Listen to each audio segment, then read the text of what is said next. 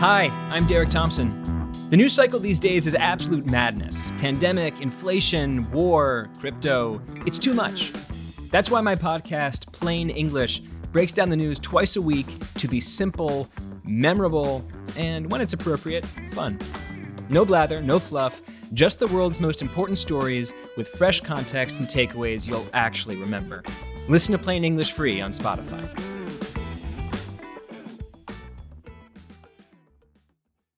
This episode is brought to you by Hotels.com. If you're busy like me and you're trying to catch your kids' games, it's important to have somewhere where you can go to find a good hotel. We're all over the place. Sometimes, you know, we're in Florida, we'll be in New York, we want to take the wife on a quick vacation and get away. Whether you're looking for a relaxing getaway or heading out of town to see the playoffs, Hotels.com app has a perfect hotel for every trip. Compare up to five hotels side by side so you can see prices, amenities, and star ratings without having to switch back and forth between options. So start planning your next getaway and find your perfect somewhere in the hotels.com app today. This episode is brought to you by Empower. You got money questions like Can I retire early? What are my best savings options? Can I afford to pay for my kids' education? Luckily, Empower has all the answers. With Empower's real time dashboard and real live conversations, you get clarity on your real life financial goals. So join 18 million Americans and empower what's next. Start today at empower.com. Tap the banner or visit this episode's page to learn more. Sponsored by Empower, not an endorsement or statement of satisfaction by a client. Hello, media consumers. Welcome to the Press Box. Bryan Curtis of The Ringer here, along with producer Stefan Anderson. Today's guest is, wait for it, Bill Simmons. Between Grantland and The Ringer, I've been working for Bill for 11 years now. And trust me, we have had one hell of a free flowing discussion about the media business during that time.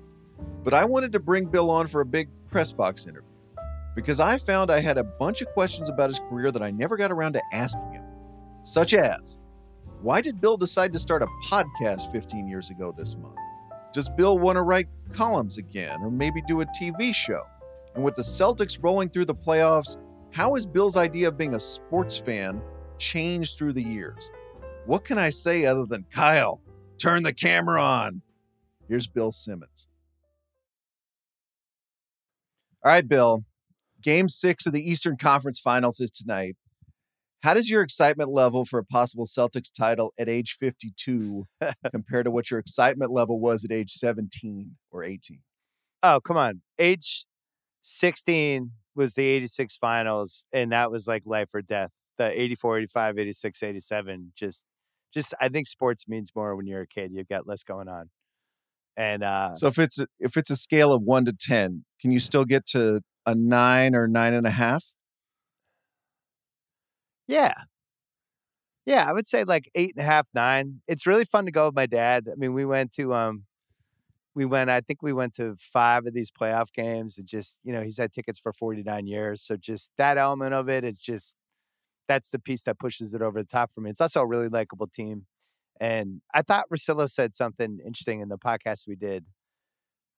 Can't remember, maybe it was last weekend when he was talking about like kind of the DNA of crowds that have been there a bunch of times. And like when the, that game three I went to, yeah, it was last week when he said it about how there was no reason for the Celtic fans to think that they had any chance in that game. It was like nobody could make a shot. They were banged up, and and yet there, Smart goes out, and then Tatum goes out at one point, and yet when you've been to enough of those and you've seen the team come back, you just have this irrational confidence that it's always going to work out. So, you know, I think it's really special when you have the franchises that have been around for generations because I, I do think the building feels a little different in the big games. And you've got this mix of people like my dad and then people like me and then people who are like maybe teenagers or in their 20s who the team's kind of been passed down to them.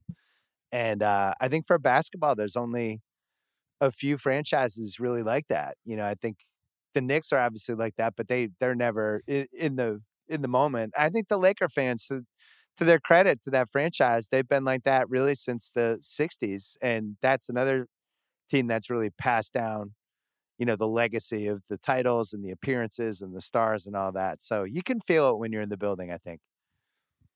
Your thing was always, "I'm a fan." Yeah. Has your fandom changed in a significant way over the years?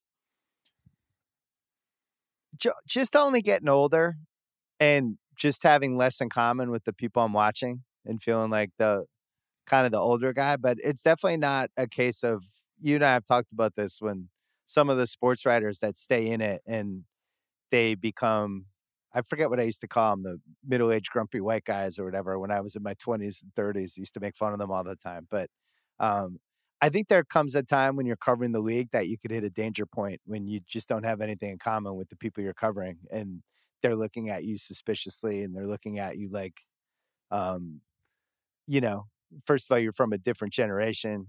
Maybe you don't have the same background as they do and things like that. And I, and you could see some people like kind of turn people that used to this love of sports would come out in their writing and then it would gradually shift as the years went on. I think some people have kept it like Bob Ryan, he's in his 70s and I still feel like he loves sports, you know, and I, those were always the role models to me, like people like him and Gammons that um, truly loved the sports they were covering. During the Celtics Bucks series, you were in Boston for game five. Marcus Smart gets his shot blocked at the end of the game by Jrue Holiday. And people posted these photos of the play on Twitter because they could see you in the background Right. reacting. What is it like to watch a game knowing that you are being watched? I I don't know. I, I, I didn't even know about that because I'm not a big like dive into the replies. But my kid, one of my kids knew about that. My uh, my son. I don't know why, but somehow he saw it and was like, "Hey, there's a picture of you," and and it was just weird. I'm just standing there, but um, yeah, I don't know. I, I think when you go from being anonymous to being a little bit of a public figure, like it's always weird. You know, you you there there's some sort of invisible hump that happens. For me, um, I was I stayed pretty anonymous until probably I started doing the TV at ESPN in the early 2010s, and that that that was when I felt like a shift, and it still feels, you know, it doesn't feel normal, but it, it's also just it is what it is. You know, I still feel like um, I'm still the person who was bartending in the 90s and would have dreamed of anybody recognizing me. You know, so I it's it's totally fine, but you yeah, you have to worry like yeah, maybe don't pick your nose. Like you're like somebody might be taking a photo, um, stuff like that. But yeah, other, don't even scratch your nose Right. because it could look yeah, it like could look a like pick. a nose pick. It'd be like the Seinfeld episode. This month is the 15th anniversary of your podcast. First episode's May 8th, Yeah. 2007. What made you want to do a podcast in 2007? Just seeing uh, on ESPN.com, Mark Stein. I think it was Mark Stein. It might have been Chad Fords. One of them interviewed Danny Ainge, and it was right before the Celtics draft. And I and it was like you clicked the button, and all of a sudden there was an audio interview playing, and I'm like, "What the hell is this?" So I just asked for one. Like I, I was like, "Can I have this? What what is this?" And and they were like, "Yeah." And they sent me some equipment, and uh, you know, I I I looked at it as a tool that I could talk to people, you know, my friends, Adam Carolla, um, and maybe interview some people, but always like just a fun thing to try out. I certainly never expected where would go. I don't really think I saw that until about 2009 when people started asking to come on. That was one thing. I remember Seth Meyers pretty early was like, "Hey, I want to come on," and I'm like, "Really? You're listening?" Like I was just like dumbfounded by that. and then um, I think around can't remember when, maybe around 2009. I remember they sold the podcast to Sirius, and there was some Sirius channel, and they announced a deal, and I was the headliner in the deal that my podcast, and I was like, "Wait a second, you guys are."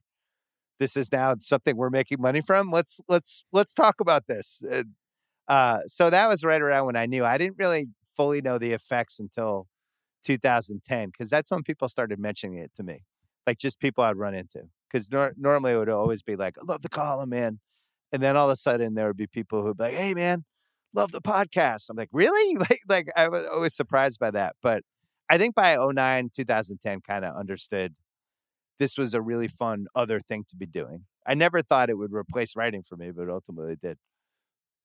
Who gave the pod its initial title, Eye of the Sports Guy? Oh my god.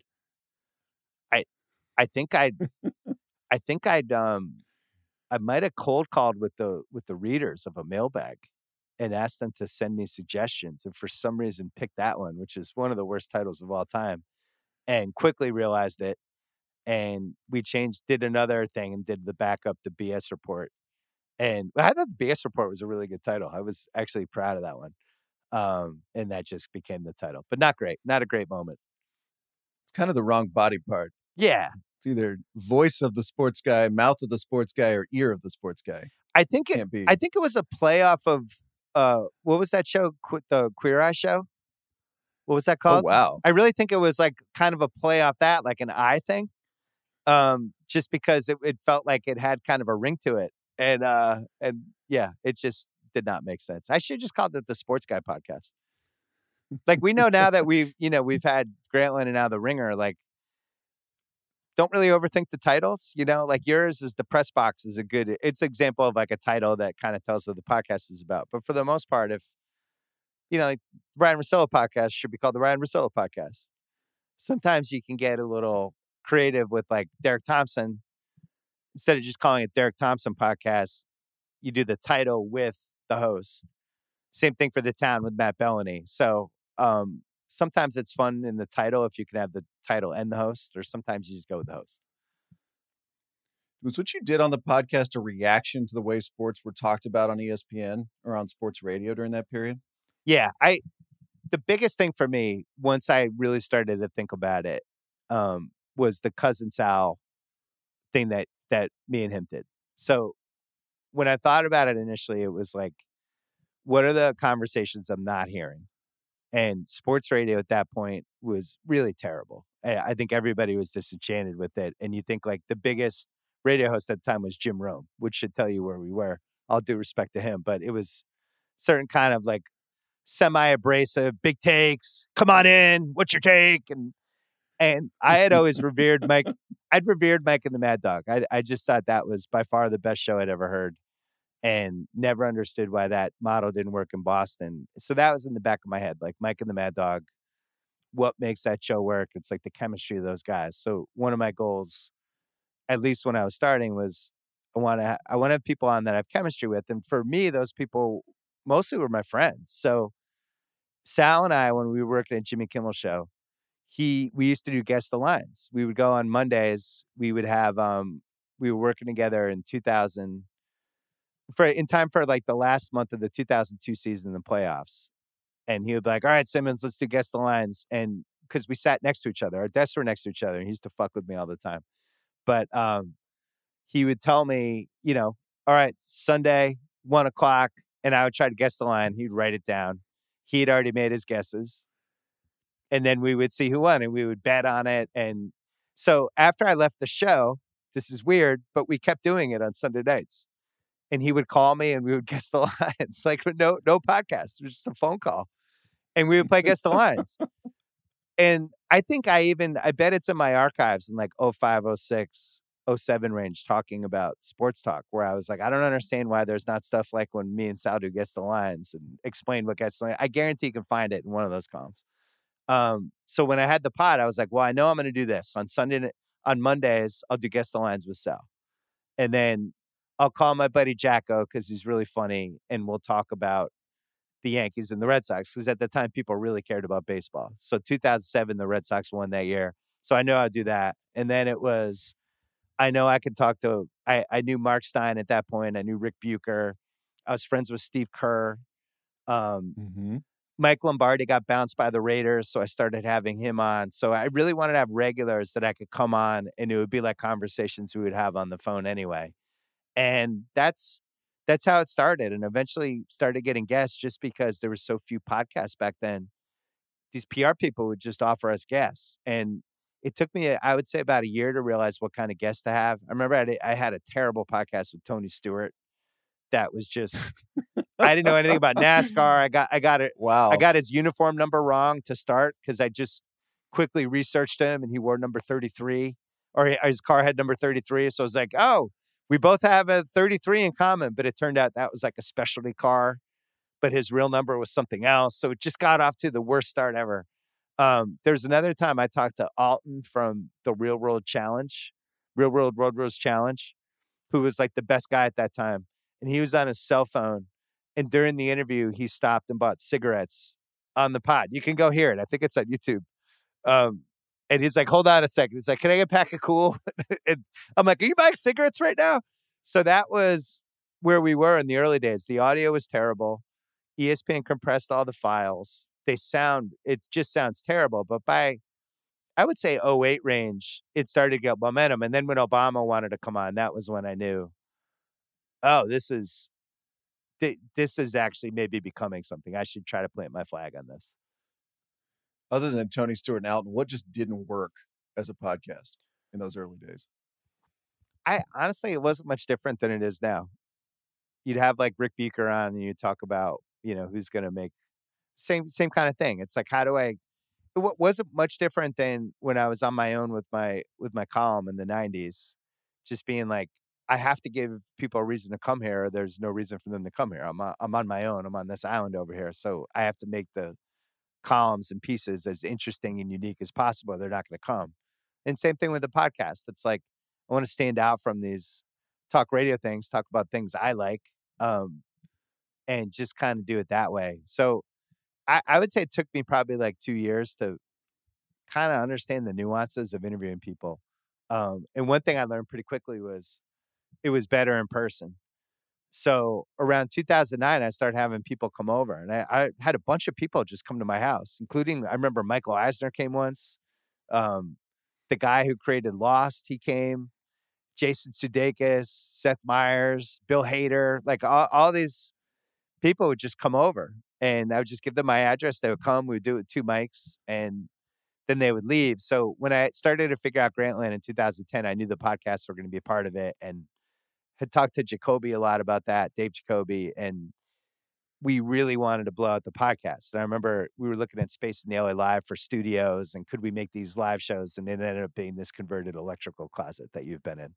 But um, but we knew we we knew this should be. We were way ahead of the game on it um, that we should have video.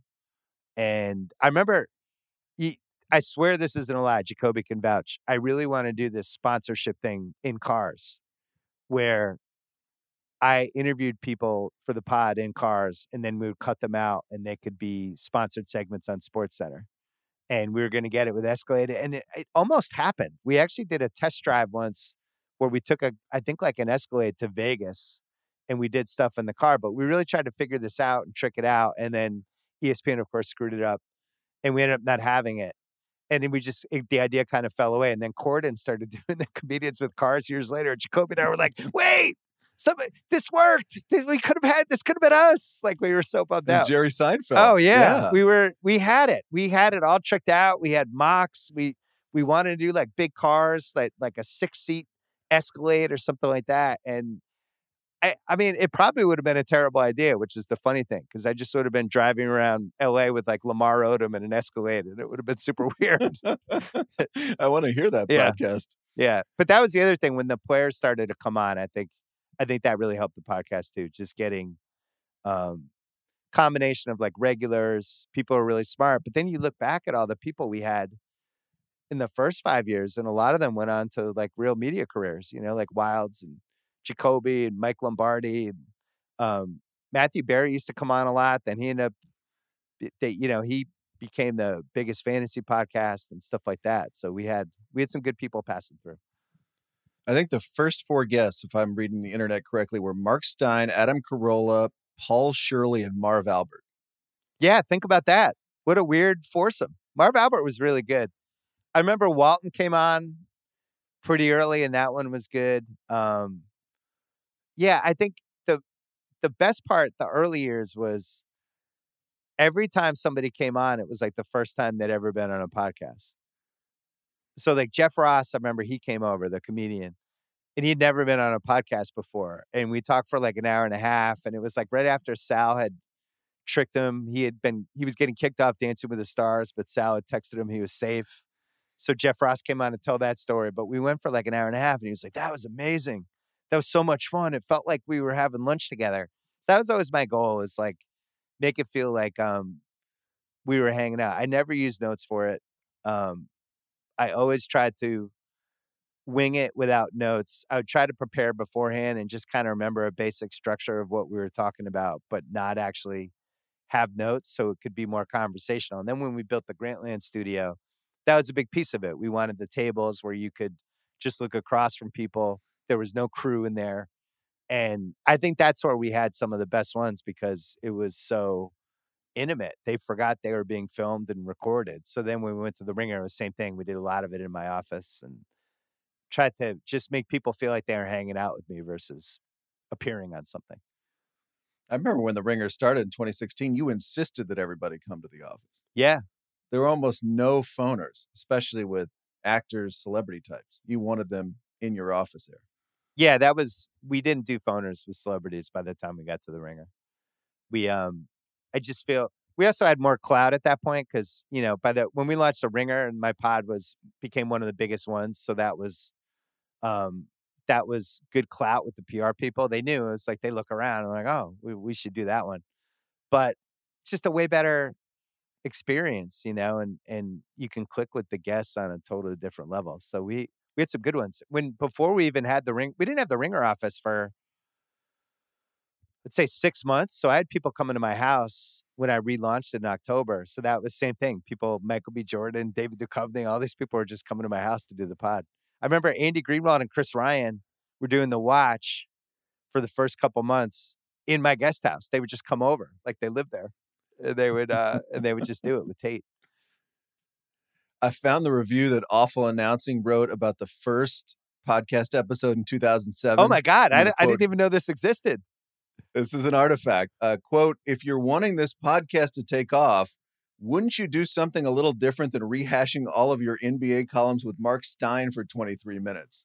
Wow. Little did little did they know 23 minutes would become two hours of Oh my God. NBA takes. You know, I was really wary of that the first couple years. That was probably the biggest issue with the pods was I was still writing 6,000 word columns two, three times a week. And it was really tough to find the balance of, all right, what's this podcast versus the column? Because I ultimately wanted people to like both. So uh, eventually that was when I settled on bring the guest on, have them have most of the takes and react to their takes versus being like, here are my thoughts on the Celtics that you just read 12 hours ago on ESPN.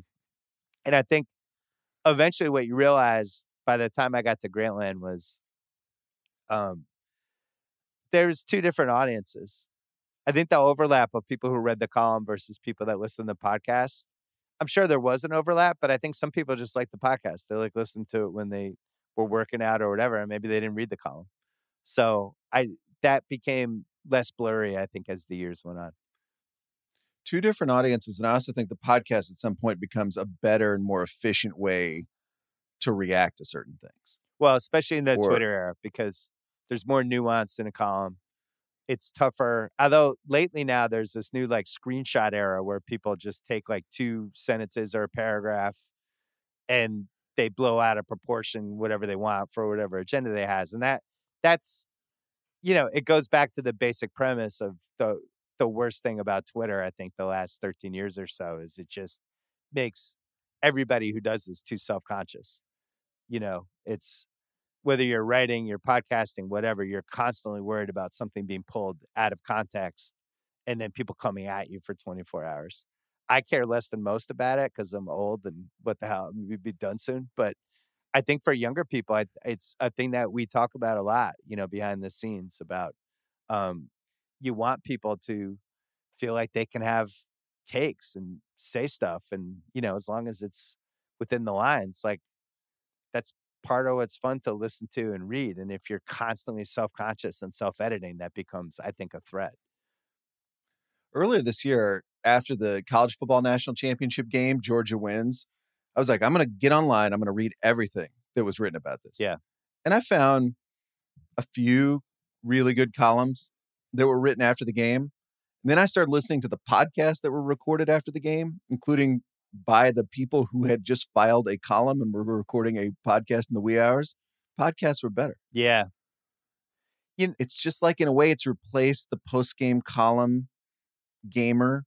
You can still do a really good one, but it's almost like I want to hear an hour of people sort of hashing this out, thinking aloud about what they just saw. But before we pour dirt on it, some people are still doing good versions of it. Like, I think Windhorst has had a couple this year that were just excellent, that came right after the game, that weaved in like a story about the game, but with real information that I couldn't get anywhere, that I could have heard on a podcast, but was also fun to read. Uh, part of me feels like writing's going to come back. I've been telling you this. Like, I think writing has started to fade away. as from an impact standpoint. And I feel like it might actually circle back now.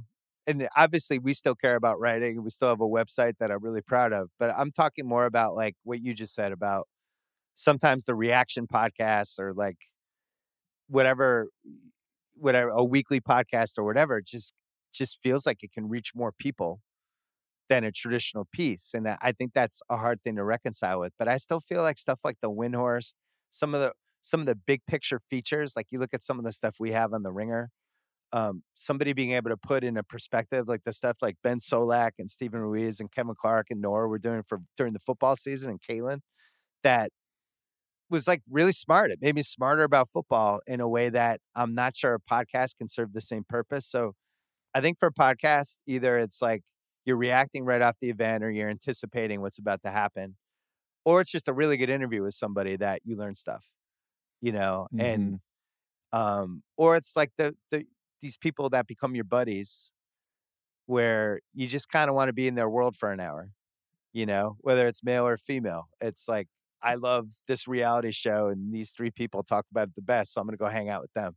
So it's like you're, you're just kind of choosing who to hang out with. But I still feel like the writing, I, the thing that worries me is that there's less and less unique writers these days.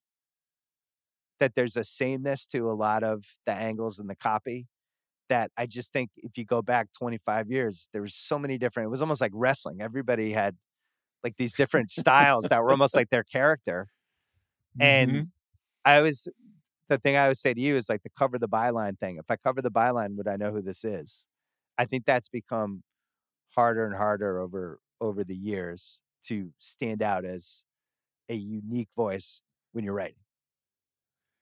I I'm a words guy, as you know, first and foremost. Yeah what's funny about podcasting me is there are moments when you're right. If that Windhorst writes that great column that has all this info in it, I definitely want that to exist. I don't want that to be replaced. But I look at a lot of them and I think that would have been better as a podcast. I want that person in front of a microphone talking to me after the game about what they just saw. Yeah. Um, rather than being fitting themselves into a newspaper fitting themselves into whatever deadline they had to fit themselves into. I agree. Right after a huge game. I we did something, my dad and I did something after game four because, you know, we would always leave the game and just walk home and talk about the game. And I was like, Dad, we'll walk back to your place and we'll just immediately record a pod like we would if we were just talking about the games. He's like, I don't know, it's late. I'm like, come on, you got this. So he had like a Coke or a ginger ale. He was he was ready to go. But it sounded like you were keeping him awake. Yeah, it was part of that. It was like 11:30 his time. He's 74, so I think the ginger ale helped. But uh, but it was basically the conversation we would have had anyway. And I was like, this is cool. I'm I'm glad we did it this way because we just went to the game, we saw all these things, and we're just going to basically word dump it on you. Um, but I thought that was fun. I think some of the stuff, uh, you know, I've tried to change my pod during the playoffs to come on Sunday night, Tuesday night, Thursday night, which doesn't like delight my wife. But I think sometimes you got to be more in the mix. Like the way we did Guess the Lines, me and Sal forever was Mondays, right? And it would go up Monday, like four o'clock ET, or maybe sometimes even later than that. And as the years pass, things just move too fast. We'd start taping on Sunday nights. People people want to know right away what what you thought. You got to have good angles, and that's where like I think putting in the work and having some natural talent and some sense of history for it too, I think becomes advantages because if you're reacting right away, that's that's hard. Like you've you have to rem- like figure out immediately what were the biggest angles. Um, how are we going to hit this? How are we going to hit that? Do I have a take? It's just hard. It's it's like speed chess, but it's hard in a fun way because I, I I love it. There are basically two types of sports podcasts now. The first type is I am interviewing a famous person. Yeah. And the second type is I'm hanging with my friends. Yep.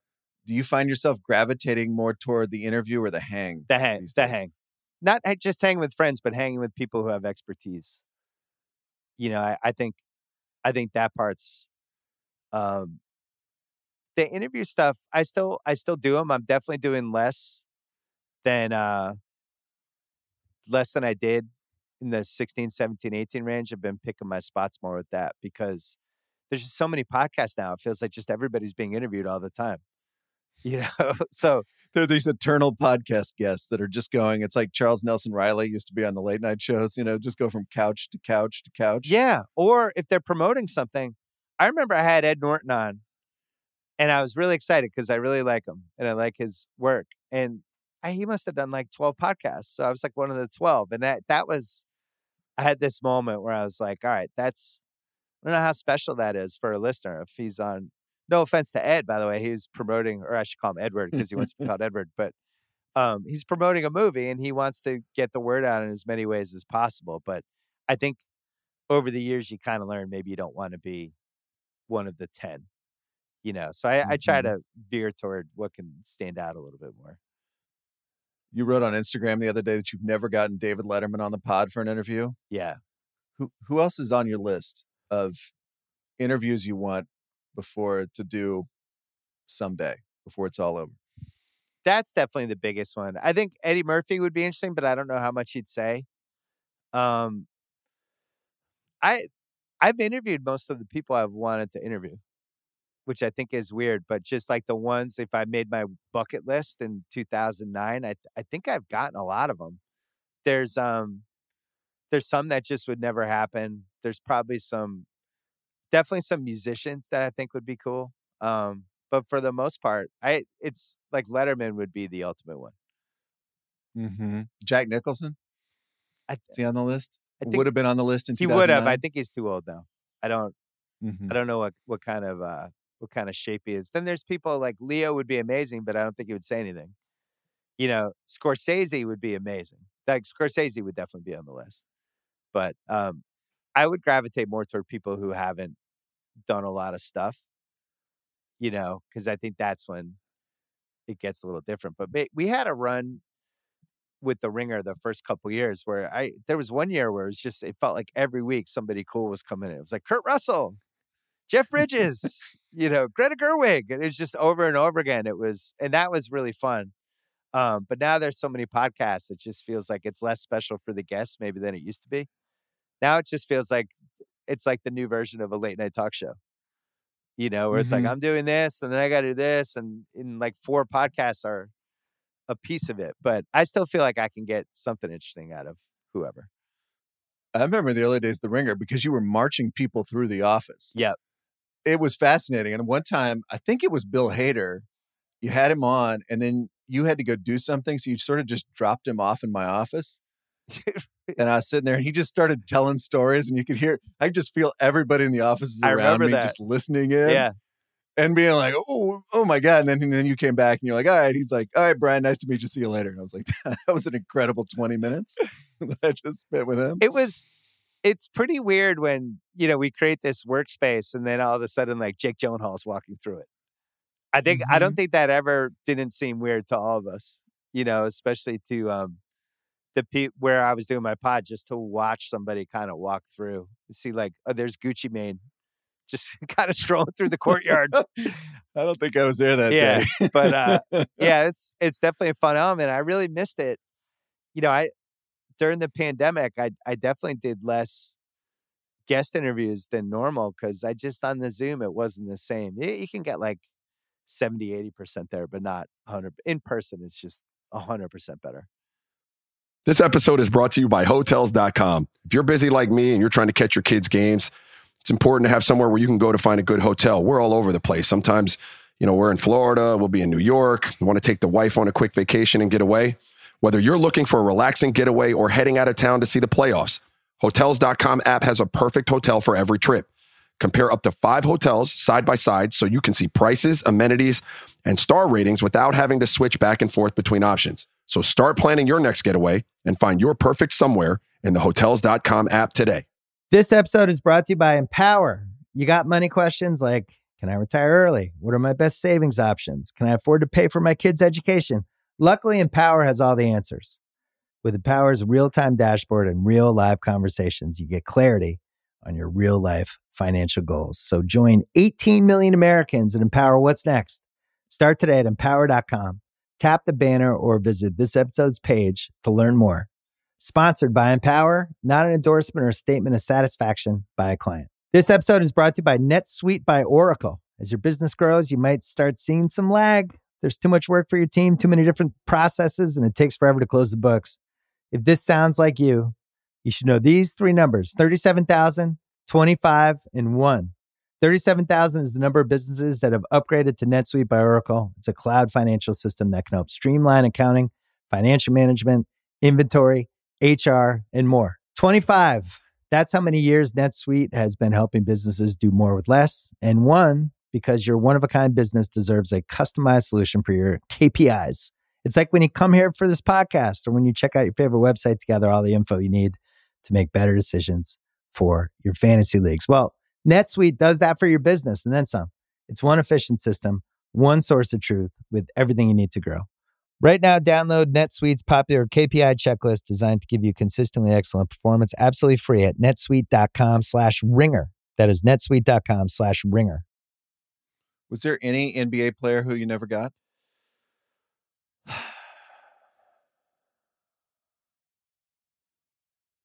I think I I think I got almost everybody.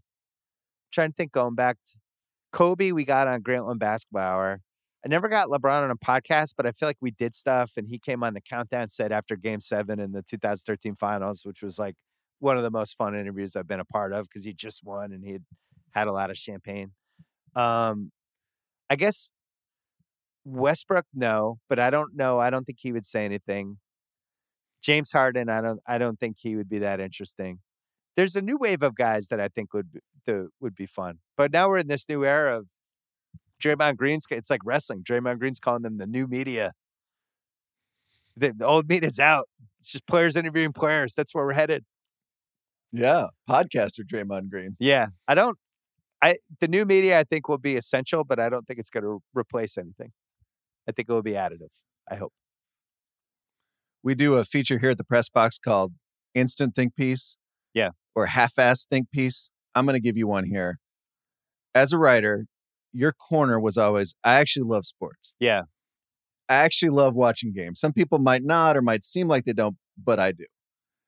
I feel like the podcast era has pushed people even farther in that direction. With a whole vibe of every podcast, whether it's about sports or pop culture or the Marvel universe or whatever, is I am a nerdy enthusiast who loves the thing I am talking to you about. Yep. And on this podcast, we are going to nerd out and love it together. What do you think about that? I think it's been less in sports and more in pop culture. But I think Marvel has been a really good example of that. And I Van won't mind me talking about this because I've talked to him about how far do you go on that on the Ringerverse podcast, which I think we have the best nerd culture podcast. I'm biased, but I I really do think we have the best one. I don't I don't think it's debatable. But if they don't like a Marvel movie, it's okay to not like the Marvel movie and talk about that on the podcast. My my stance is, yeah, you you lose credibility with your audience if you're going to pretend something's good when it wasn't. And I and look, I'm not a huge nerd huge nerd culture guy, but I follow it, and obviously, you know, being in being in charge of the Ringer, like we've really dipped into that stuff. The the stuff hasn't been good the last couple years, with the exceptions of like Mandalorian. I think the Spider Man movie was a big hit, but I think people have been hesitant and just be like that wasn't that good. And uh, I feel like that's going to swing around because ultimately, authenticity is the number one advantage you have in a podcast, and the the there's no way to hide. The listener can tell, and that that's why I think some people have been better at it than others, and I think that's why some podcasts have become bigger than others because you have to have the authenticity. It's too hard to hide when you're talking to somebody for an hour. You are who you are. You're not nobody's that good of an actor. If you're that good of an actor, you'd be acting. You start the podcast in 2007. When does ESPN start caring about the podcast?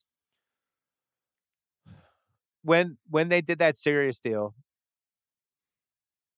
when I was like, I'm not this isn't part of my contract. I'm not going to do it anymore and they're like, "Oh, well, here's some money," and I was like, "Oh, you guys care about pie," but they never really cared. I mean, and and look, you can go back and read a lot of the stories, especially from the last couple years when I started really struggling with them. A, a lot of those struggles had to do with the fact that they weren't monetizing the podcast and that they they gave it away. And I said that on the record, which maybe wasn't a great strategy idea in retrospect, but you know, at the time, the last 18 months of Grantland, like we wanted to grow. We had this amazing, you know, content factory that we had, and we had found all this talent. And I really thought we stood out in a special way. And anyone's reaction when they have an asset like that would be to, all right, well, how can we make this better? And ESPN's re- their attitude at the time was, you got, you have enough headcount, you're good. And I was like, we're not good. We have 10 podcasts. We have one podcast producer, you know, and like that's insane. And we have, we're doing video. We have two video people total, and we need to have more people. We need social and all stuff. They just didn't get it. They gave away, I still feel like they're giving away now. You know, all due respect to the people running it, because it's not the same people that were running it when I was there, but um, I don't think they leverage it financially like like they could. Um, but back when we were doing it, we had nine of the top 10 podcasts at ESPN. And they just threw my pod and all the Grantland pods into their subway deal. Like we were like a free set of tires, you know, and then they would earmark whatever fake figure. So it was like for us, it was like $650,000 for the year is what you make from podcasts, something like that. I have all the numbers. And I'm talking to Kroll, and Kroll's making way more than that. And I'm just like, what's going on here? You're telling me we don't have the money to hire stuff. You're selling our pods for 10% what they're worth. And uh, it was just really frustrating because we, I, you were there. We, I felt like our staff was, we, everybody was grinding in a way that I, I don't think we got credit for. And at some point, it's not sustainable. And I was really wary of like, is this sustainable? Are we going to burn people out? Um, can we continue to be this good if we are doing this with less people than we should have. So I I have no regrets about that. You have another anniversary this month, another career anniversary. It's the 25th anniversary of your first Boston Sports Guy column. yeah, that already happened, I think. Yeah. May 20th, 1997. What do you remember about writing that first column? I just remember trying to get it launched for months on Digital City Boston at the time. And um, I think it was about Tim Duncan. It's probably terrible. Um, the big thing was the thing that got it going for me was the draft diary in 97, where it, the draft happened. I wrote down all these notes. I typed it up and put it up. And I think right afterwards, I had like a, it's like 30 worst sports movies ever. It was a ranking. And that one did well. And they put that on the AOL main page and got all these emails. I was like, oh, all right. And, you know, the goal for the first those first five years was just, or first four, whatever it was, was just write about stuff that my friends would read.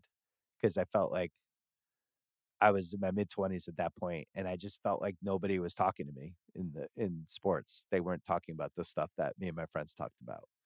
Um, now I think now we have an overload of everybody has somebody they can go to, right, for whatever you care about. You could even say like, I, all I care about is the Dallas Cowboys how many places could you go for info about the Dallas Cowboys, right? In uh, a dozen, two dozen, three dozen. In 1997, Twitter accounts. Yeah, I cared about Boston sports. We had the Globe, we had the Herald, we had the Phoenix once a week, and we had this all sports radio station that wasn't good, and had a huge audience and thought they were good, even though they weren't. And that was all we had. So I was like, "Who's talking? Who the conversations that I have with my friends and the things we talk about, I don't see it. So that was that became the goal.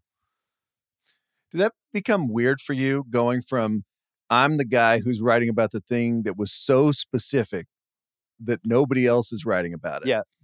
To this whole army of people writing about the very specific thing that that I'm slowly becoming a generalist just because the way the media is changing around me. Yeah, what year are you talking about? oh, I don't know, next uh, the next two decades of yeah American sports and pop culture? Well, the big challenge was how do I write a column that can appeal to people that don't live in Boston? So that was like what I tried to figure out when I was going to ESPN. I, I, I think I took five weeks off and I spent most of that time just trying to sketch out ideas that I thought would work for people. And that what I realized was if I can flip out Boston sports for the most part and replace it with pop culture. Keep some of the Boston sports, keep the fan thing, and make that my angle. then I would have a chance to stand out because I didn't see anybody doing that. Um, and then for, you know, pretty messy the first year, especially from, um, I definitely was writing way too many words and just trying to figure out where the lines were and stuff like that. And not being able to make fun of media members and then trying to figure out roundabout ways to have fun at their expense and things like that. But for the most part, I didn't really have a roadmap. You know, it's like the only national column was Rick Reilly, and he was writing 800 word once a week, really targeted things, and I knew I didn't want to do that. So it was like, how do I, how can I get people my age and younger, um, writing about the stuff that they care about? So the pop culture became a big piece of that, and I already had that anyway in the old site, but I, I felt like that was like, once I figured that piece out, then it became easier, and then just, you know, writing from a fan's perspective, from a perspective of somebody who loves sports, I think was a huge advantage. I always thought Mike and the Mad Dog were a good roadmap for that because they really love sports. That's why the show worked. It wasn't just like that they were doing it to do it. Like they love sports. Mad Dog was a psychotic San Francisco Giants fan who would stay up late at night to watch the Giants games. And, you know, Mike was watching everything. And it just seemed like it was like everything they cared about was tied into the show, you know, and, and I thought that was pretty instructive. And then, you know, some writers like Roger Angell just died. I know you talked about him on the podcast, but um, the way that he kind of straddled that balance was really, really formative. It, my style was nothing like his style, but a lot of the DNA of it, I think, was was stolen from him. Um, because especially like Agincourt and after and some of some of the fan kind of stuff that he wrote about just really resonated with me. And William Goldman was another one that did that. And um, for the Boston Globe, Leigh Montville and Ray Fitzgerald were two people that straddled that really well. Early Lupica, same thing. So there were people doing it, but by the time I had the column in 02, I, it wasn't really out there as much. And sports was very, um, it was very like you argued a side and then you just argued the hell out of it, you know, and that was kind of the column. So it'd be like, Barry Bonds is a bad guy. And that would just be your column. And you just argue that side and you wouldn't have another side in the piece. Now it's the opposite. Now everything is, even if you're arguing a side, you're still trying to self consciously bring in the other side, which, you know, in some ways is it's a better place to be. And on the other hand, it was still fun when somebody would be like, I have this take, and here it is. I will hear no counter takes. So you, you know what I miss it is during the F1 boom that we're in right now. Because if it were 20 years ago, we'd have one of these crusty middle aged oh, guys. oh, it'd be going, amazing. You know what? Formula One is really boring. Yeah. There was one lead change at the race. This sucks. Don't watch this. Oh my. God. And I, I wouldn't even disagree. I wouldn't even agree with that take necessarily. But there was something kind of amazing about that take being out in the universe and watching people dive onto it and respond Those to it. takes should, should still be out there. Like somebody could have written a great conference finals piece about basketball sucks now. You watching this? The threes and the nerds have ruined basketball. Just written 1,200 words that the nerds ruined basketball. And then people would have gotten mad. And yeah, that stuff just doesn't happen anymore. I think, uh, I remember like I had some Manning Brady stuff for ESPN where I just became convinced that Brady was Russell and Manning was Wilt and that he was just going to put up huge stats and never win a title. And if you go back and read some of these comps, like I'm just definitively saying, like Manning is a loser. He will never win. Um, you can never do that now. I'm kind of glad those columns exist though, because you know I, I think there was something fun about that era, even though it was ridiculous. And I'm sure I would take back half the stuff I wrote. But you, the whole point back then was pick an argument, argue the fucking shit out of it, and don't accept counter arguments. And then I think I felt like my style, the stuff like if I go back and read my old stuff, I don't really feel like until about 2008 that I felt like I elevated like the kind of the the quality of what I was writing and just in general. I told you this back in the day that late 30s is kind of when it all comes together as a writer. I think. you figured everything out. Yeah, and You're- just like and- how to go a level up and how to continue to try to get to angles ahead of other people and then write them in the most creative way possible. And um and I really I loved it. I really enjoyed it. You mentioned the length of those early ESPN columns. Yeah. Is that you saying I have 3,000 words inside me and I must get them out? or are you trying to outflank Reilly and all the guys in the newspapers and say, I'm going to give you more than they're giving you in a column? No, that's that's a damaged a damage writer who wanted everything to happen a lot sooner than it did. And then when it finally happened, it was because I single handedly made it happen and nobody helped me. So then when I got to ESPN, I'm like, nobody's helping me. I've got here on my own. I will continue to be here on my own and to my detriment because I had good editors and I battled with some of them, especially in the early years. And I look back now and I think like, if the person, if me now was trying to manage 2002 me, I would have not liked me because I was super stubborn, you know, and like, don't tell me, don't take that out. You, you know, you don't know better than I do. But I honestly was damaged because it was the only way I got there was to do everything myself.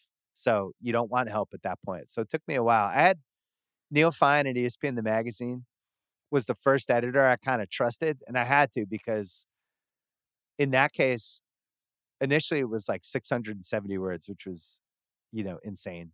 Then it got to 800.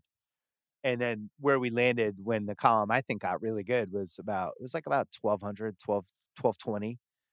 And I would send him, I don't know, 1400, 1380, where, and he'd have to cut 150. And I just, for the first time, I was like, I trust this guy. I think he'll get the best piece out of this. And so think about that. That wasn't until like 2007, you know? So that to me, that's just like not knowing any better and not having the right role models. You like to joke about how your fingers stopped working. Yeah. Why did your fingers stop working? Corn, it's because of Kornheiser. Kornheiser told me. He so, told me at 43, your fingers stopped working. That's what happened to me. And he just told me like it was like this horror movie plague that was going to happen. Um, so right right when I turned 43, I I just I started thinking about it. But I, I think for me, I just kind of said I wrote everything I wanted to write for the most part, you know, and I, I didn't want to get in the habit of having to repeat myself. And the more I did it, the more I just felt like I was doing too many other things and I didn't want it to be just one of the things I was doing because I really cared about it, you know, and then like, oh, it's Tuesday. I have to write this piece for three hours and then hand it in and then I'll move on to the next thing. Like what we did with the ringer was, you know, to to start that from scratch and basically come up with every decision for it along with a couple other people like it was really fucking hard you don't have time to follow things at the same level and spending the time that you would need to on writings and i just felt like i wasn't going to do it unless i felt 100% good about it i came back after my show got canceled i had like a year where i was writing and I felt good about it. And I thought I wrote a, a few good things where I felt like, all right, if I I could do this. Um, I remember I wrote like an MVP column in 2017, and I handed that in. I was like, yeah, I can still do this, but just to balance all the other stuff, it was it was too hard. I wish I could. I, I for me, it was always like a much longer process than I think people realized. I think some people can just bang it out in a couple hours. I would like, I would write too long. I would edit. I would go back. I would change stuff, and I, I just, it was always hard for me, um, to just crank stuff out. There's a couple, couple times in my career when I realized like the way to do this is just to be writing every day, and a lot of times I just don't have the time. But like the first year at Grantland, I felt like I was in a really good groove that year because we were just right. We had to. It was just all I was doing was doing words and writing and got to the point where I just felt like I could write anything in three hours. And I felt that way after I was doing my basketball book in 08, 09, when I was just, I had to get in the habit of writing it because I'd finish it. And then it hit a point where I was like, I can write anything. I remember I spent, I did a trade deadline piece with Baron Davis where I hung out with him for the trade deadline. And then I had to hand it in. They were delaying the magazine they were basically saving the last page for me for the magazine and it had to be in by like I don't know, five thirty my time. And I had to I spent trade deadline with him in the Palisades. Finished at like one and I drove back to where I lived, which was like probably a 40 minute drive. So I, I was starting I went to I went to La Pancadin, whatever that place is called. And I sat down at like two o'clock. Maybe it was like two thirty. And I had like two and a half hours to write 2,000 words, like good 2,000 words. And I just did it. And I handed it in like 445. I'm like, and I just felt like I was like superhuman. It's like, yeah. You know, that that's what I probably miss the most about writing is like when you're just like you have no choice. It's gotta be in. It's gotta be good. Um so yeah, what once once you can't do that as well, I think that's when that's when the wheels start coming off. So there's the deadline rush, but what else do you miss about writing? I mean, I miss like the the big moments when um you get to weigh in in a real way after something happened, and people are kind of waiting on whatever your thoughts were for whatever reason if you have some sort of audience. And I remember um I remember uh the 04 World Series I was writing a lot, like that whole playoff run. And I was really burned out. And uh I think like game four and game five were right back to back because there was a rain delay. So game three was a Saturday night, game four was a Sunday, game five was a Monday. And that game four Sunday, I went to the Patriots game. The Patriots had this winning streak. They beat Seattle, came all the way back and went to the game four that night, which became the Roberts steal and that famous game that ended. I remember when that ended, probably around twelve thirty, something like that. And so I I knew I wasn't going to write that day. My plan was to write after game five. And I remember I was talking to uh, John Papanek, who's the ESPN.com person that day. And I was like, I was like, I, I think I don't have anything left. Like, I don't, I don't think I'm going to write anything. Like, I, I think I'm just going to wait until after the series and I'll write, I'll write some, some big piece. And, and he was like, you can't like, we're going to lead the website with it. Like we're around gave me he gave me this like Rocky three pep talk. He was like, "You're leading the website. People all around the world are reading these things. Like this is what you always wanted. How do you not want to have a piece up after Game Five? Like this isn't this what you wanted your whole life?" And I was like, "You're right." So that night they they won that game again. And uh, it was another amazing game. I think it was like 12 innings or 13 innings. It was 25 innings in two days or 26. I don't remember. And uh, they were celebrating after, came home. I got like this 64 ounce Coke or coffee or something from 7 Eleven. I went back to my dad's house and I tried to finish the piece and I handed it like five in the morning. It's like probably still my favorite thing I've ever written because I, I was like the pitcher that had I'd thrown like 180 pitches, but I had to get through the ninth inning. But I also like I just seen this amazing sporting event over the course of two days. I was like, I gotta capture this and you know in the best I possibly can. So I was a weirdly important day for me because he was right. It was like this is what you always wanted. Like step up, suck it up. You got to do it. What's more satisfying, recording a great podcast or writing a great piece? Oh, writing writing wins every time. It's easier to do a pod. It's easier to have a good podcast than it is to be a good writer. I think. Don't you, yeah. don't you agree? Podcasting is perf- it's performance. I feel like I performed well my cue. The cues came to me. I got the words out of my mouth. I did it. I shut it down. Whereas writing is, as you describe it, I wrote it and then I wrote it again and again and again and figured out what I wanted to say and honed it. And I, it's almost like sprint versus marathon. Yeah. If you're writing correctly, it's got to take something out of you. You don't finish a piece that you really slaved over and then you're like, okay, what's next? I'm going to go do that. I'm going to go hit some tennis balls. Like I would finish a piece and I, I wouldn't be able to function for like 45 minutes, you know, and, and, um, I just feel like if you're doing it correctly, you're, you're absolutely painstakingly going over every sentence. Now it's funny because my stuff was always too long. But the irony of that was I, I was still painstakingly going over all the sentences. They're probably too long. I definitely could have cut 25% of it in some cases, but I was, t- it always to me was like how Judd Apatow's movies are too long. And he has, when he gets criticized for it, he's like, hey, that's just how I do it. Like, what's wrong with more content? So I'd always feel like, yeah, what's wrong with an 8,000 word mailbag? Now, I think what changed for the writing, I think, and you could feel it happen at Grantland was the phones. And, uh, and once people started reading on phones, the 8,000 word piece, I think became a lot harder to defend when people are just scrolling scrolling on their iPhone. Think about Grantland we designed for desktops. And then That's right. The iPad showed up. I'm like, what's that?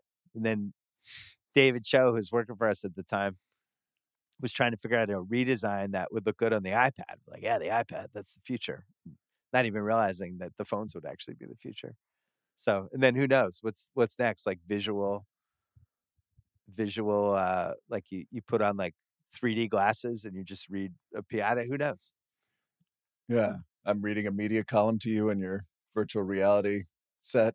It, I don't know. That's- Andrew Marchand is a a hologram of him is reading reading me Tom Brady three hundred seventy five million dollar reports in my living room. He's just uh standing there. I don't know what's next. Could be anything. Do you think you'll you think you'll write regularly again? If I did, I would have to take like four or five months off and almost like go into a cave and try to do it. There, there's a couple couple ideas I've had that I'm just like, man, I wish I had time to write that. But um but I don't know. I, I I feel like I've said this before, but I feel like it's like golf. Like if you're not if you're not playing, you can't just be like, ah, I'm gonna go out on the course today and shoot a 68. Like you you really have to put the time in. So for me, it would be like a multi-month kind of uh, a kind of pr- practice practice round. But it's hard. Like you know, we're we're up to a lot of stuff at the Ringer and Spotify, obviously. So to just be like, hey, I'm gonna now do this. I don't, I don't know how realistic it is. Semi related question. Do you want to do TV again? I don't know. I've I've had some some chances, but um I just think like I was I was never able the the one fun thing that I did that really felt right was the Grantland basketball hour.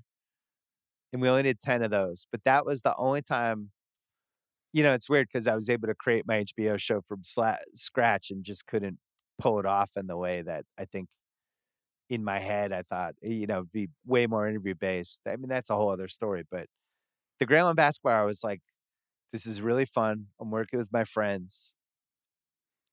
We're doing something that nobody can get anywhere else. Now it's like a lot of the stuff that we did on that show, I think, is in different shows now. I'm not saying like we created it, but we just we had such an advantage back then because we were basically making it like the most awesome video podcast we could have and good production, things like that. But that was really fun. Um, I I really like the situation we're just in now from a media standpoint with what we're doing. Like it, like we could do the right once we have the now we have the studios back and the pandemic's over and we can do some video podcast stuff that people can watch on whatever device they want. So I almost think that concept of do you want to do TV again? Like I feel like I'm doing TV anyway, you know, like if we once we're doing rewatchables in studios and you could just watch those on an app, what, what, is it really any different? So would I want to do the TV like the studio shows that I'm watching now? No. I wouldn't. I already did that. It sucks. You know, I watch it I watch it now and I watch like the the pregame shows where they have four minutes to all get their takes off, and it's just like that. That wasn't fun. I already did that. Even if inside the NBA calls and says, "Come on," and just like once a month and just troll Barkley and Shaq. No, I just, Just bring you on. I just wouldn't do it. I don't. I already. I already did it. It wasn't that much fun. It's it's The not the talk show- kind of especially now what it's becoming where you got to come after a game like Heat Celtics game 5 like Kyle Lowry should be banned from the NBA for how bad he was and you just got to like go completely over the top with you can't just be like wow the Heat are banged up. Maybe they shouldn't be there. Like where's the nuance on shows like that? They don't don't really exist. I think the tnt show is spectacular but it's you can't compare that show to anything.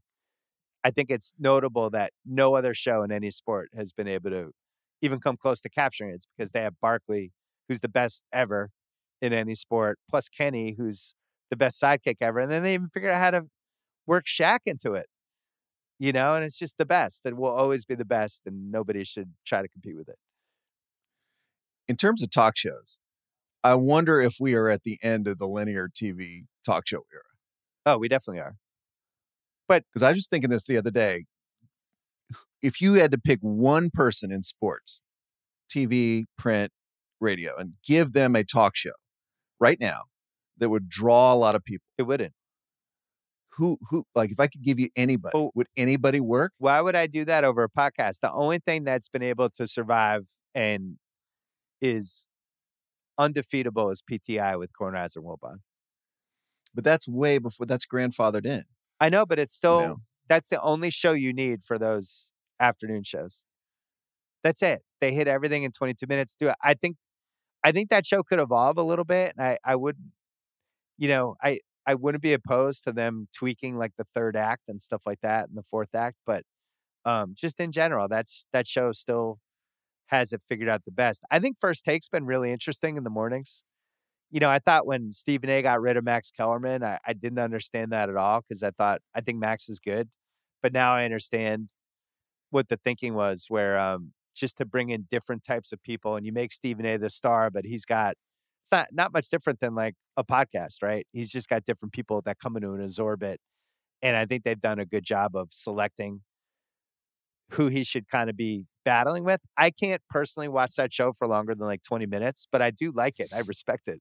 I like it from like seven o'clock to 720. I'll make coffee. I'll see what they talk about in the first segment. I really I enjoy watching Stephen A on TV, which um I wouldn't have said 15 years ago, but I I just I just think he's he's good at what he does. And uh you know, in terms of like what you're asking, like I just think podcasts if it's an interview show, why wouldn't I just watch a podcast? That's what I realized as I was doing the HBO show. It's like I'm having these guests on, and if they were, if this was a podcast, it would be better, you know, versus like an edited 10 minute segment of an interview. Like I had Joe Rogan on in 2016, and we talked about UFC for 10 minutes. Say it. Would you rather heard that or heard us talk for two hours? You know, on a whole bunch of things. Like, so you start thinking about stuff like that, and uh I don't know. I just think it's going to be hard. I, the only, the only like streaming talk show that I think still works for what it tries to do is the Maher Show, where like the structure of it, where he comes out, he tells jokes, he's got that one guest that's always really topical. Then he brings the two guests in that they battle about certain things. He interrupts them constantly, whatever. And then he does the new rules at the end that they put time in. It ends with the long monologue. Like the structure of that you would say from a sports show, could that work? Yeah. Like, could Stephen A do that show, the sports version of it? Except for the monologue, probably. But I think he's better on first take reacting. I think that's just a better use of him. Yeah, and it's really helpful to be a professional comedian. Yeah, it's true. And that, When that co- was the big thing I was missing. I that, which is why I really tried to steer it around the interviews. But it was in 2006 that works, but in 2016, you have podcasts now, and it's like they the interviews just don't feel as special. Like I had my first show, I had Ben Affleck and Charles Barkley. and They were both great. like that. I remember Ben Affleck. yeah. Who could forget? He was great. We had like 30 minutes of him. We ended up using seven, but he was great the whole time. He was really uh, energetic, I would say. Uh, and Barkley was it, awesome yeah. too. And uh, and it was it turned out to be a 27 minute show. So, you know, I don't know. I don't know. The I think Kimmel and Colbert and those guys will be the last wave of people that I I heard Belloni say this when Corden leaves. Will CBS even replace that show, or will they just hand it over to the affiliates and just do reruns? That will be a test of where late night's going. If CBS looks at that and goes, "That's not even worth it for us to replace him," then that will tell me we're probably headed toward the end. And that podcast podcasts have won. I got some all-time NBA media pantheons for you. Yeah. Is Bob, I'm is Bob Ryan first? Uh, well, he's he's down the list. Uh, I'm naming a job. I'll give you the options. Who was the best ever at it? Great. Please throw please throw in anybody I forgot. I'll probably get in trouble, but go. Here we go. All-time best NBA play-by-play announcer: Marv Albert, Mike Breen, Dick Stockton, Johnny Most. Oh, Johnny be Johnny. Most was. we love Johnny Most, but he some- was terrible. There'll be some funny ones in here. The the fourth one is often going to be the fun one. Anyway, I would best all time. I would go 80s, 90s Marv. I think um I think especially if you look at like early 90s Marv, peak of his powers, the, the best. Breen is really good. And an awesome guy, but I think even he would pick Marv. Current best NBA play-by-play announcer: Mike Breen again, Kevin Harlan, Ian Eagle, Mark Jones. I would say Mike Breen. Um, I I still feel like Sean Grande would be really good if he did it. I he's the one I just don't understand why he's not on TV. But I, I think Mike Breen just has there's the, I think part of being a great announcer is the audience familiarity. And when he gets more excited, I get more excited. Now it's like the Al Michaels thing, where I have this history with Mike Breen. So if he's really, if he sounds more excited, then I get more excited because I know something great's happening. It's like the tone of voice when your friend calls. Yeah, And you know immediately how excited your friend is because you have that history. exactly. I don't have that with Ian Eagle yet. I think Ian Eagle's really good. I don't have that with Ryan Ruocco. I think Ryan Ruocco's good. Um, but Breen, I just, it's just been enough of a body of work now that um, I think he's the crucial guy. All time NBA color analyst. This was tough to cobble together. Hubie Brown, No way. Jeff Van Gundy, Steve Kerr, Doug Collins. It's Steve Kerr, and it's not close. Why Steve Kerr? He was the best. He was the best at it because he, had just played. Um, he had the right. He was also an unbelievably good podcast guest. He had the right sense of how far to push something, um, sense of the moment.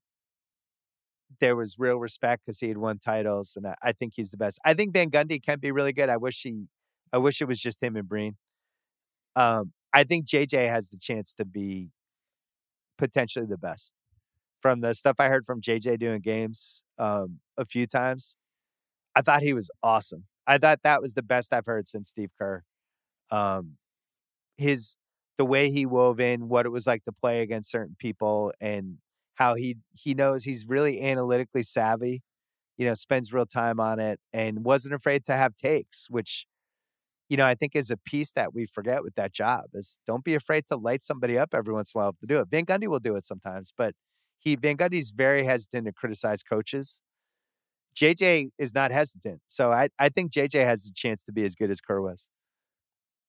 All time By the way, NBA on, on that point, if I were Yeah. TNT, I would go take JJ from ESPN and I would call that one in with Adam Silver Ooh, because I'd we, we can't do We like him for the number one slot. Yeah, we want to right make here. JJ our number one game guy. Please help us get him. And maybe I he like could be on ESPN, but do games for TNT, whatever. But um, but I, that's how good I thought he was. All time NBA studio show host. Ernie Johnson, Bob Costas, Pat O'Brien, or Sage Steele. Your dick. Uh, uh, Ernie's Ernie's the best at it. Certainly the most reps. The best The thing about. Ernie, and a lot of other hosts could learn this. It's like just do the word count with him. Keeps it moving. When they say he keeps it moving, part of the reason he keeps it moving is because he doesn't have to do a 30 second soliloquy before he throws it to Charles. Sometimes he'll just be, Charles, what do you think? Shaq? He'll, he, he, sometimes it'll be a one word transition. His whole job, he wins if the show's good. He doesn't win if he's good. He wins if the show's good. And the hosts that realize that are the best hosts. Ex NBA player who should have been a bigger star on television. Wilt Chamberlain, Kevin McHale, Kobe Bryant, or Magic Johnson. Well, you have the two I would have picked, Kobe and McHale. McHale, there's an alternate universe where McHale is Barkley. And instead he became a GM and a coach and all that stuff. Kobe was was amazing. Doing the when Jalen and I did the Grantland basketball hour with him, he was just he had it. Like there's no question. I don't wouldn't have had him on a countdown type thing. I would have done something like he would have been awesome and inside the NBA. If you'd put him in the Shaq seat, he would have crushed it. I think Taurasi um, would also be really good. We had her on Grantland Basketball. I think it was the show right before I left ESPN, and she was awesome. She was so cool, and it was. We left that one thinking like, and I really wanted to book her because I had seen her in a couple interviews. I was like, I really want Taurasi, and uh, and she just crushed it in the seven minutes we had. I think she could have been really good. But yeah, I would say I'd probably say McHale and then Kobe. Favorite all time Celtics beat writer. Bob Ryan, Mm. Steve Bulpett, Steve Bullpen. Dan Shaughnessy, Oh, no. or John Powers? Did Powers have a season? Oh, how does Jackie not make beat? that list? Oh, sorry, Jackie. I'm, I'm sorry. and John Jackie Powers, he covered too. Um, Right. I give it. There's the big five. Well, Ryan's Apologies to Jackie. Jackie would even admit this. Bob's the best, the best basketball beat writer that who ever lived. I mean, he he would- write. He he created like the gamer. You know, I even um, you know that that piece he had after they won the '81 title that used to be in the Fours forever. Um, The sports bar. yeah, it was just it was so cool to just see that on the on the wall and read it. Just like this guy wrote that that night. It's fucking great. Um, I'll give you underrated for beat writer, Michael Holley, who has now become a national guy and he's on Peacock with Michael Smith and he has a Boston show. He was a really good beat writer. And he was too good because they promoted him to columnist probably too soon. I wish he had stayed on the beat for a couple more years. But he did the one of the Pitino years and he was young and he knew the players and they trusted him. And he wrote this piece after one of the Pitino years about how dysfunctional the season was. That is still like one of the best beat end of the year kind of word dump. What do you call those? That now they tell us? Yeah. Certain cases there and now they tell us. This yeah. was not a now they tell us. This is uh I can't believe they're telling us this piece because Pitino was still there. And it was I the, the rumor was always that that was why Bruce Bowen had to leave the Celtics because Pitino thought Bruce Bowen was one of the sources. So they like got rid of Bruce Bowen, who became this guy on the Spurs, and you could see in the moment was good. But um, that he Michael Holley was really good. best pro basketball book that isn't David Halberstam's The Breaks of the Game. So this is your Desert Island sports book. Yeah. You can take the breaks of the game, but you only get one more. Yeah. Sam Smith's The Jordan Rules, Terry Pluto's Loose Balls, Pete Axthelm's The City Game, or Jack McCallum's Unfinished Business. I think you'd probably go with loose balls because it's so much fun to read. It's just what is it like 500 pages of just ABA stories? You could just go back to that all the time. I would pick that. I the franchise with Cam, by Cameron Stauth was really good too about the Pistons. I that I would have that on there. Um, Unfinished Business is a classic. That's like that's a good one to reread because the access he got and some of the stuff he has in there is just nuts. Just Celtics trashing guys on other team, like McHale trashing Charles Oakley. Um, on down the line, it's just that's a really good one. I got a lightning round for you before you go. Yeah. What's an NBA book that's never been written that you'd love to read? I was trying to convince Steve Nash to write one in 2009, and we had a bunch of emails about it, about what would be in it. And after like the fifth email, he's like, "Oh God, I could never do this book," because he, he realized like I'm still playing. There's no way. Um, a book I'd always want to read, or a book I would have loved to have read. I mean, some of them have been done, like the the Showtime Lakers oral history that Pearlman did. I thought was an essential right kind of book. I there's been some attempts in the 2000s. I I would love to read an honest assessment of LeBron goes to Miami. Because even like Le Batard had a piece about Riley this week, and there was some stuff. And there's so much bitterness still on the Miami side with, with uh, there was something in there about how the the whole LeBron side demanded hundreds of season tickets, and and it just intimated that there was a lot more push and pull with Riley and LeBron than maybe we knew. And just in general, like the actual unauthorized account of those four years, it would have to be somebody who was covering it at the time who also didn't care if they were burning some bridges, which is why it'll never happen.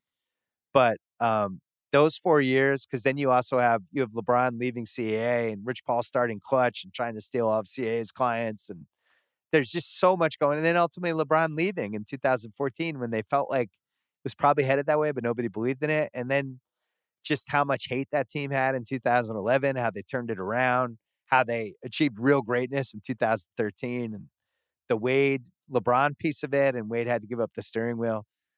The right account of all that, the ship's probably sailed. But if somebody had had that book in 2016, it would have been an all timer. You just don't get access like that anymore. You used to uh, publicly lobby for the Milwaukee Bucks GM job. Yeah. Did you ever get close to actually working for an NBA team? No. Did you ever talk to an NBA team But- about working for them? Might have talked to a team or two in the day. Yeah. Interesting. Front office job? Yeah. You know, Something. something. Uh, the Bucks thing, I, I thing you- still feel like I was in the right on that one. If you go back and read the piece I wrote, where it's like the, the theme was basically, you guys suck anyway. Why not think outside the box and let's try all these things? It wasn't wasn't the worst piece in the world. First player, coach, or GM who got really mad at something you wrote. Oh. I mean, the first I knew about was Isiah. That was 2006 range. I felt like for the most part, for the first five years at ESPN, it, it was people still trying to pretend the internet didn't exist, no matter who it was, whether it was radio hosts or whatever. And then by like 2006, 7, 8 range, it was undeniable. But yeah, that was when then I would get some emails from people probably that that's when it started that people like defensive emails but people not wanting to light me up because they didn't you know they were being smart about it but i remember like one gm who i won't name like sent me a really nasty email once and i was like cool I made it. yeah i was like all right now i don't feel bad when i make fun of your terrible moves and they continue to be terrible by the way All right, two more. Will you write another book about basketball? Uh, I don't know. They they're probably I would say no. I don't I I would doubt it. I'm just I just want to be alive 5 years from now, Bryan. I'm old. I just I'm pumping you for content. You just want to keep living. I just want to I just want to be around. All right, last question. How many separate books would you break the book of basketball into if you had to read it? Oh my god. I mean, it would have been I would say 3. And I think I could have done all the stuff before the pyramid probably longer because I had a whole how we got here chapter and it ends in 1984 and the reason it ended in 1984 was I was out of time to hand in the book like I I didn't have time. I really wanted to go through every year and it was about each year was about something that changed with the league and it was one of my favorite chapters in the book um and I if you read it it just stops in 1984 I'm like they figured out everything from here. It's like no they didn't. They didn't at all. And then the other piece of the book that's so frustrating to me is I just didn't have a lot of the. Yeah, I spent three years working on it. I didn't have a lot of the, the footage. The games weren't on YouTube like they are now. Basketball Reference didn't have box scores for stuff. I had the NBA help me out. A couple friends of mine there, they mailed me like you know dozens and dozens of DVDs of the games, so I could at least watch those and see what was going on. But now it'd be like so that and then the advanced metrics which when i was working in that book the advanced metrics were pretty bad and then they slowly got better and better and now it's like you can there's some stuff that's really helpful with, especially if you're comparing players now granted the styles and the eras are different but um there's some stuff that would have really helped me you know like the uh the the points per possession shit like that really would have been helpful. Breaking down somebody like Allen Iverson, the who I'm going to defend forever anyway, but there's some really bad advanced metrics with him now that you have to look back and go, all right, was it helpful to have this guy when you know you were only scoring 91 points per possession and this guy took 30 shots? Like, is that a good thing? So there's just different questions I probably would ask. Five man lineup stuff too. There, I mean, the information's so amazing now. Sounds like a man who wants to write another book. Yeah. I think you should write a book. Where where's your book? Oh, whoa, We- we're out of time, we Bill. had we had it we had the whole Oh. idea and everything. I'm, The I'm sorry. We're out of time. Bill Simmons, thanks for coming on the press. Box. Good to see you, Bryan Curtis. Huge thanks to the boss, Bill Simmons. I'm Bryan Curtis. Production magic by Stefan Anderson. If you are new here to the press box, please take note. David Shoemaker and I do a podcast together every Monday. We talk about stuff in the media, sports media, and beyond. And then on Wednesday or Thursday, usually, I do a big interview with a sportscaster or a writer or occasionally a crime novelist where we get to go deep into their career and explore how they got where they are. We always have more lukewarm takes about the media. We'd love to have you back. See you soon.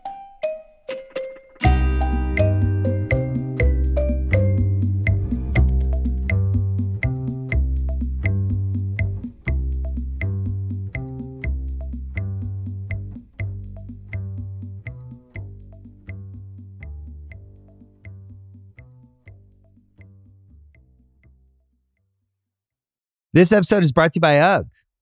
Y'all know UGG is a brand that athletes wear all the time in the tunnel and on travel days. Well, I bet you think UGG season is only during the colder months of the year.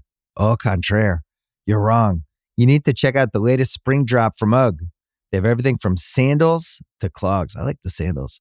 UGG has you covered for your next spring adventure. Shop the Golden Collection at UGG.com. There's a lot that could impress you about the all new Honda Prologue EV. True, it's got class leading passenger space and clean, thoughtful design and intuitive technology. But what really sets the Prologue apart from the competition is that it's more than an EV, it's a Honda. Honda, the power of dreams. Visit honda.com slash prologue to learn more.